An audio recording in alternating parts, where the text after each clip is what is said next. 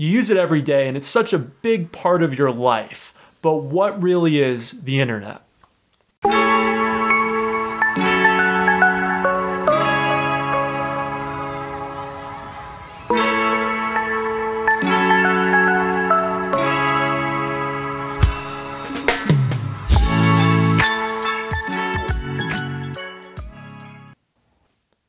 Welcome to Kopec Explained Software, the podcast where we make computing intelligible. Hi, Dave. Today we have an interesting and important question, I think, which is how does the internet work? Well, that's really a very large question. There's so many different components to it. So, so where do you want to start? I guess we can just start with a really brief history of the internet. Well, the internet actually got started as a government program. Actually, it was part of the Defense Department the Defense Department sponsored an advanced research network called the ARPANET, and that got started in the late 1960s, early 1970s. And they actually got a lot of universities involved, and a lot of universities connected to one another to exchange research materials primarily. And so this went on for about 20 years. And then in 1990, the ARPANET, which was that Defense Department research network, started to become commercialized. And yes, Al Gore actually did have a part of it he was one of the sponsors of the legislation that took this government network and privatized it and turned it into a commercial network that we now know today as the internet. And that happened around the year 1990, and the full commercialization was finished by the mid 1990s. I think 1990 is also a really important year for the internet, not only because that's when it became a commercial entity, but also because that's when the web was created.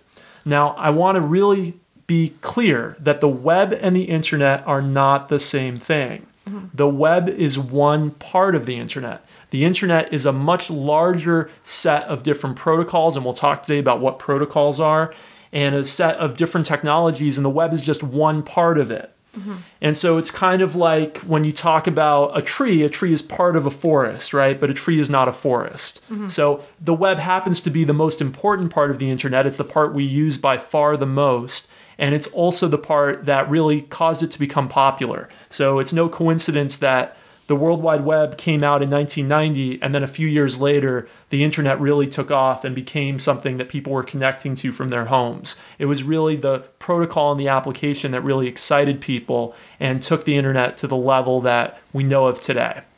So I've heard you describe the internet as a networking technology in the past. Can you talk a little bit about that? All that networking means is how do computers talk to one another? Okay. So, how is it that we take data from one computer and get it to another computer? Mm. So, you can have a local network, you can have a network just in your home between just a few different computers and they can talk to one another, and that's networking. And you can, of course, also have a global network like the internet that allows any computer connected to it to talk to any computer anywhere else on the network. Uh, so it's really just means computers talking to each other, but there are different what we call layers of networking. I think we'll get into more of those later in this episode. So when I'm, if I have to visualize the internet as a whole, there's different components of it and different parts, and really it's about different um, technologies communi- and computers communicating with one another and sending each other information. Is that correct? Yeah, and they send that information in what we call packets. So, packets are little chunks of information that have a place that they started from and a place that they're going to. Mm-hmm. And they're not usually all the information that you want to communicate at any given time. They're usually just little chunks that can be transmitted efficiently across the network. And so, for example, let's say you want to send somebody um, a text document that is 64 kilobytes, right? Well, sending the whole 64 kilobytes at once could actually be problematic in terms of causing congestion. So, what we might want to do is chop it up into littler bits, and maybe arbitrarily we say for now that they're one kilobyte each. And so we send 64 one kilobyte packets across the network and then we might reassemble them back on the other side to create the 64 kilobyte document. So, packets are little chunks of information that we send across the network. And what the internet is constantly doing is sending those packets and correctly guiding them through all the different computers along the network till they get to their destination. The way you're describing it is like it's a physical thing of like this packet of information. Well, there is there is real physical devices, of course. Uh, so the type of devices that we're thinking about usually are the end computers. So that's going to be usually a client or a server, a client being something that requests information, and a server being something that provides information. But there's also what's called peer to peer protocols, and that's where we really just have clients. So we just have the end computer user and the other end computer user talking directly to one another. But we have clients and servers, so those are like the major computers on the network that are communicating with one another. And then we also have routers, we also have um, links. We also have um, switches. And these are basically hardware devices that are responsible for causing the packets to navigate correctly to the next point in the network that gets them closer to their destination. Mm-hmm. So they're kind of like guideposts saying, okay, uh, you're here right now. I'm going to direct you this way so you get to the next guidepost before you get to the destination, whether that destination be a server or a client. So all the time, it's all about routing. We have all these packets coming through, and we need to make sure they're going in a direction that's eventually going to get them to the place that they want to go efficiently. And we don't always route things perfectly. Sometimes, let's say I'm communicating here from Vermont and I want to get a packet out to Florida, I don't always go directly down the eastern seaboard in the most efficient way from Vermont to Florida. I might sometimes navigate that packet over to Chicago first, or maybe up to Canada before it gets down to Florida. Um, the reason for that can be many, but actually, it's a very hard problem to perfectly route something through many possible stops along the way to its destination. So we don't always do a perfect job. We use heuristics to try to get pretty close to doing a perfect job, but all kinds of things can come up in the meantime and we still need it to be reliable. I'll tell you what some of those things are. Maybe there's a power outage somewhere mm-hmm. along the way. Maybe there's just a lot of traffic. So maybe there's so much traffic going on in New York that when my packet gets down in New York, it actually gets lost in the shuffle because there's so much traffic that it can't keep up with the amount of traffic going through, maybe some some router in New York. So there can be all kinds of problems that happen. We don't necessarily go the right direction always to get as efficiently as possible to the destination, and yet it still works amazingly reliably, right? The internet is incredibly reliable. There's a lot of robustness built in, there's a lot of parity checking built in, and there's a lot of um, really great engineering that went into the original protocols that has really made them stand the test of time. Here we are 30 years since the internet's been commercialized, and we're still really running a lot of the same protocols as we were 30 years ago. Can packets ever wind up in the like say they are a, a text document and it and you're sending the six uh you know a certain size of one can they wind up in the wrong order where then the sentences that you wrote are out of order? Absolutely and that actually happens all the time. So typically the packets will not if there's a lot of them they'll not all arrive in the right order and it's the responsibility of one of the protocols. Uh, we'll get into the different protocols a little bit later to actually take them and reassemble them and put them back into the right order. So, for example, let's say I was sending you five packets, um, and they originally were in a very specific order, so they were numbered one through five and packet 5 got there before packet 3. It's actually the responsibility of the destination to go and take those packets, look at the order that they were supposed to be in, and reassemble them back into the right order. So it happens all the time, actually, that packets do not come in the right order, but we have built in robustness checks in place to reassemble them. And we actually also have checks in these protocols to make sure that if some packet didn't come through, we request it again. Mm-hmm. So it can very much happen that, okay, we sent packets one through five out, but it turns out the destination never got packet four. And so the destination says, hey, you know, I got packet five, but where's 4 mm-hmm. And maybe there's a set certain amount of time that we were waiting, and we usually call that a timeout and we still didn't get it. And so we go back and we say back to the original sender, hey, you know, I never got four, please send it again. And then four sends it again. And there can be a certain number of what we call retries. And if so, uh, several of those retries fail, we then say, okay, this whole thing's not working out, and maybe then there's a failure there. Mm-hmm. But uh, usually it does work out. Usually we get things pretty quickly. Mm-hmm. And that's all to do with the fact that our physical technology, so what we call the link layer, and we'll get into that a little bit later, is actually pretty great. So the internet is pretty much all this information and these packets getting sent all over the place, and these protocols and hardware in place to help make sure that what's being sent is winds up at its destination in the right order. And you've said there are some different layers to the internet. Can you talk a little bit about about those layers and how we interact with them? Yeah, there's really four different layers, and depending on what textbook you learned it in or where you read about it, you might hear different names for them. But four of the layers are known typically as the link layer, the internet layer, the transport layer, and the application layer. And let me tell you just a little bit, really briefly, about each of them. So the link layer is really the physical layer. It's how do we actually get information physically from one component to the next component of the network? And so that's technologies you probably heard about, like Ethernet or Wi Fi um, how do we actually, and Wi Fi is how we wirelessly connect our computers together, right? Ethernet is how we, we connect our computers, usually with uh, our CAT cables together, right? Um, but that's the, the first point, right? That's the physical connection and the protocol for the devices to physically communicate with one another and say to each other, uh, okay, directly the next computer over, did you just get this thing I just sent? Okay. Then we have the internet layer, and the internet layer is about the actual routing of those packets. So it's like, how do we describe a packet and how do we route it from one component of the network to the next component of the network? The transport layer is what we talked about earlier about ensuring the reliability of that transmission and assembling the packets back into the right order and re requesting packets when we need them and making sure that packets are actually. Uh, actually getting to where they were intended to get to. And then the most interesting layer to me, and probably to most programmers, is the application layer.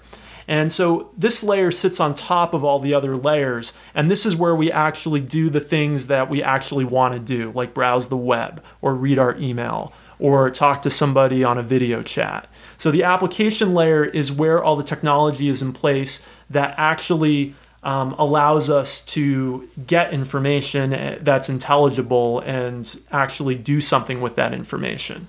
And so the application layer sits on top of the other layers, and most of those other layers will be the same for various different applications. So whether I'm using my web browser or I'm using email, even if I'm on the same computer, typically the transport layer, the internet layer, and the link layer will all be the same.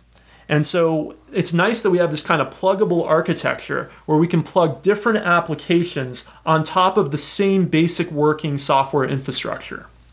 So the application layer is what I, as a user, feel like I'm really interacting with, and these other layers are kind of happening behind the scenes to make everything work and send and receive the information that's needed. I think that's a totally fair way of thinking about it. And the application layer is going to be things that you're familiar with every day, but we have actual languages that we speak between computers to actually make them happen. So let me give you some examples. So use the web. Everyone uses the web all the time. And when you use the web, you might be familiar that sometimes you type into the address bar at the top of your web browser http colon slash slash right? Most modern web browsers don't require you to type it in anymore but believe it or not early web browsers actually required you to type that in every time. But anyway that http it actually stands for hypertext transport protocol. And you might wonder okay what is hypertext? What is transport uh, we're going to get more into http specifically in our next episode you have to wait till next week what, how does the web work mm-hmm. but http is the protocol that we use for web browsers to communicate with web servers. In other words, a protocol is a language that allows two computers to communicate with one another. So it's a way of saying, in the terms of the web, hey, I want this web page. And then the server says, okay, here it is. And then, of course, there's data attached to that that actually mm-hmm. allows us to see the web page. And so it's a way of two different computers exchanging information in a way that makes sense for one particular application. And in the case of HTTP, it's for web browsers and web servers. But there's all kinds of other protocols. There's tons of protocols, and there's actually a lot of different protocols in the application layer that you use on a regular basis. So, uh, protocols you might be familiar with um, IMAP, POP3, SMTP. And you might only be familiar with the application that they're used for, which is email.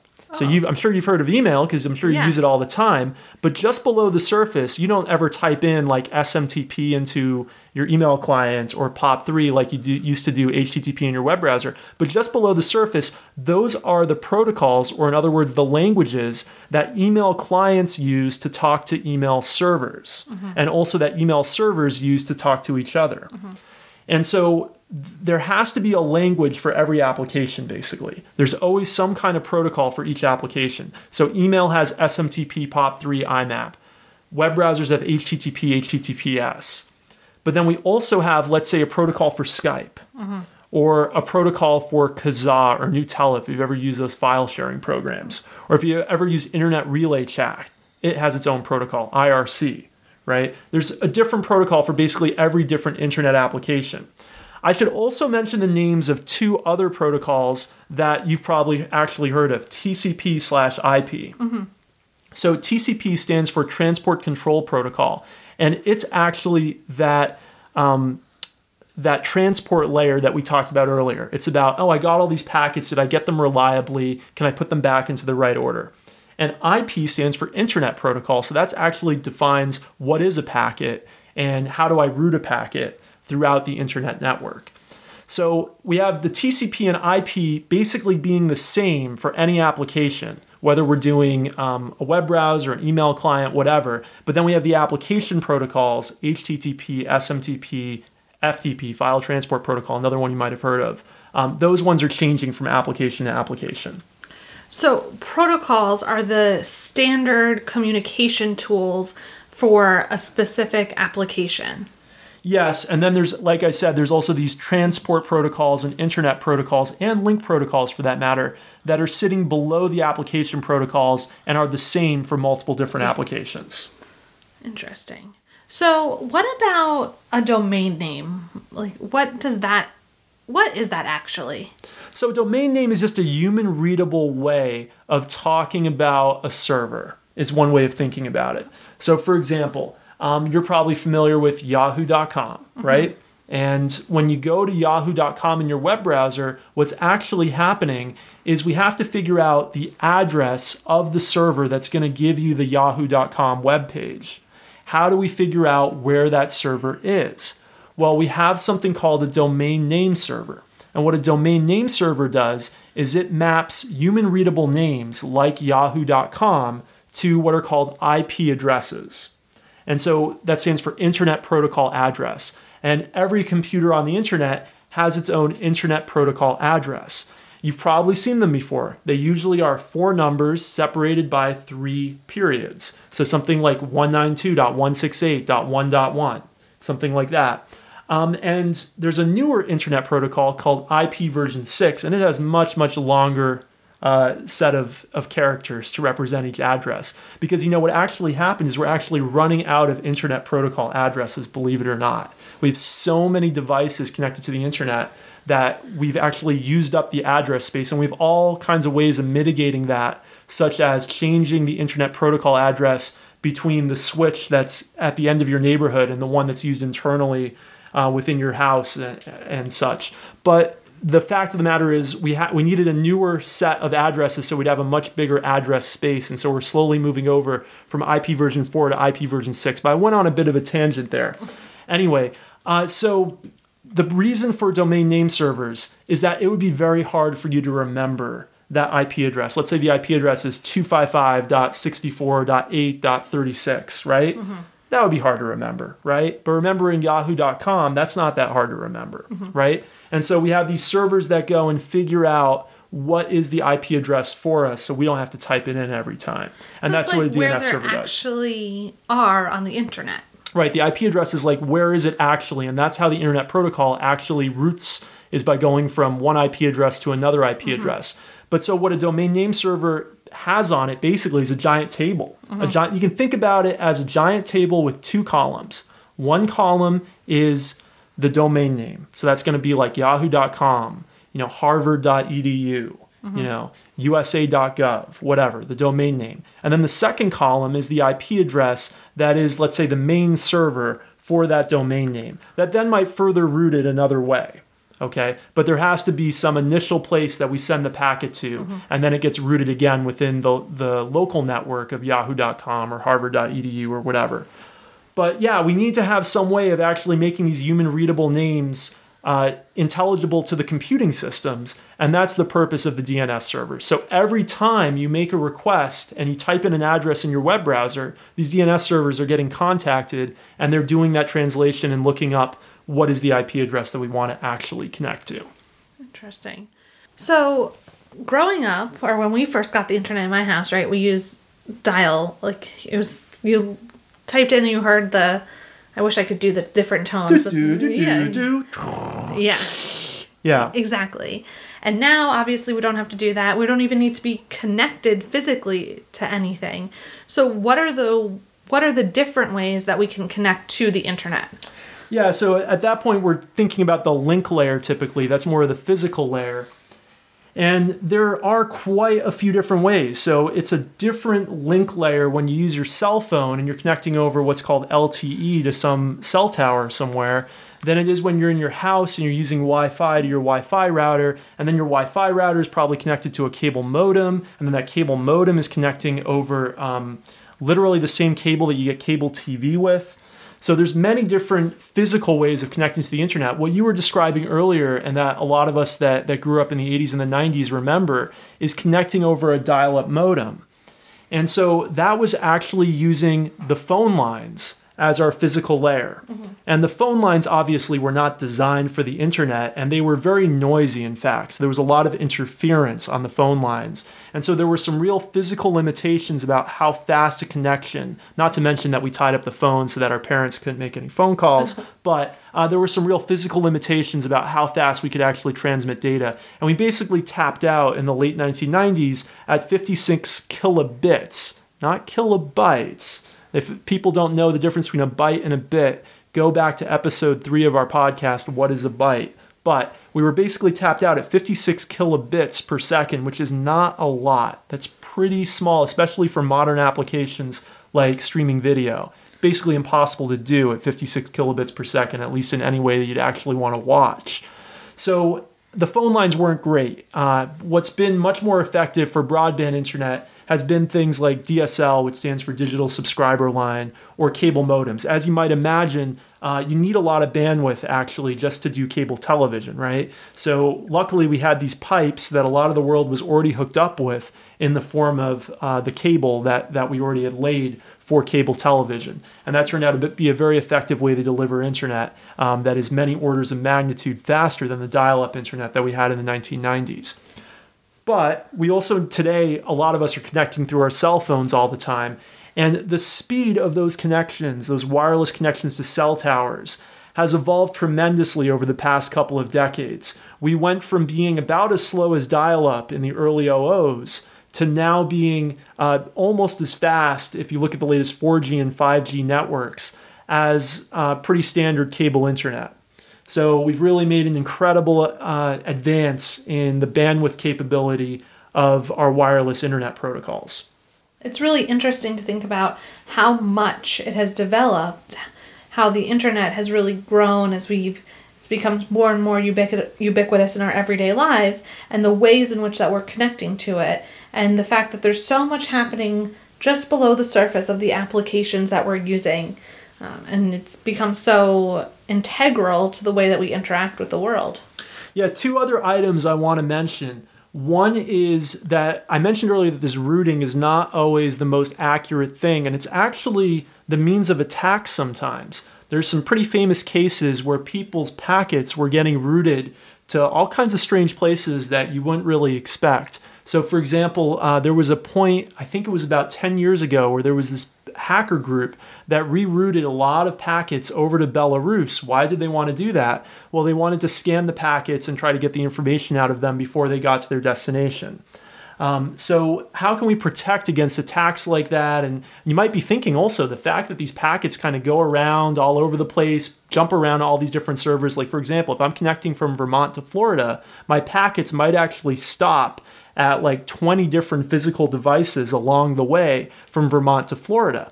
And so you might be pretty worried like, okay, does that mean that there's 20 different points where somebody could be reading my information? Well, the answer is yes. There are 20 different points where somebody could be reading your information. And so our protection against that is encryption. And encryption is such a vital part of the internet.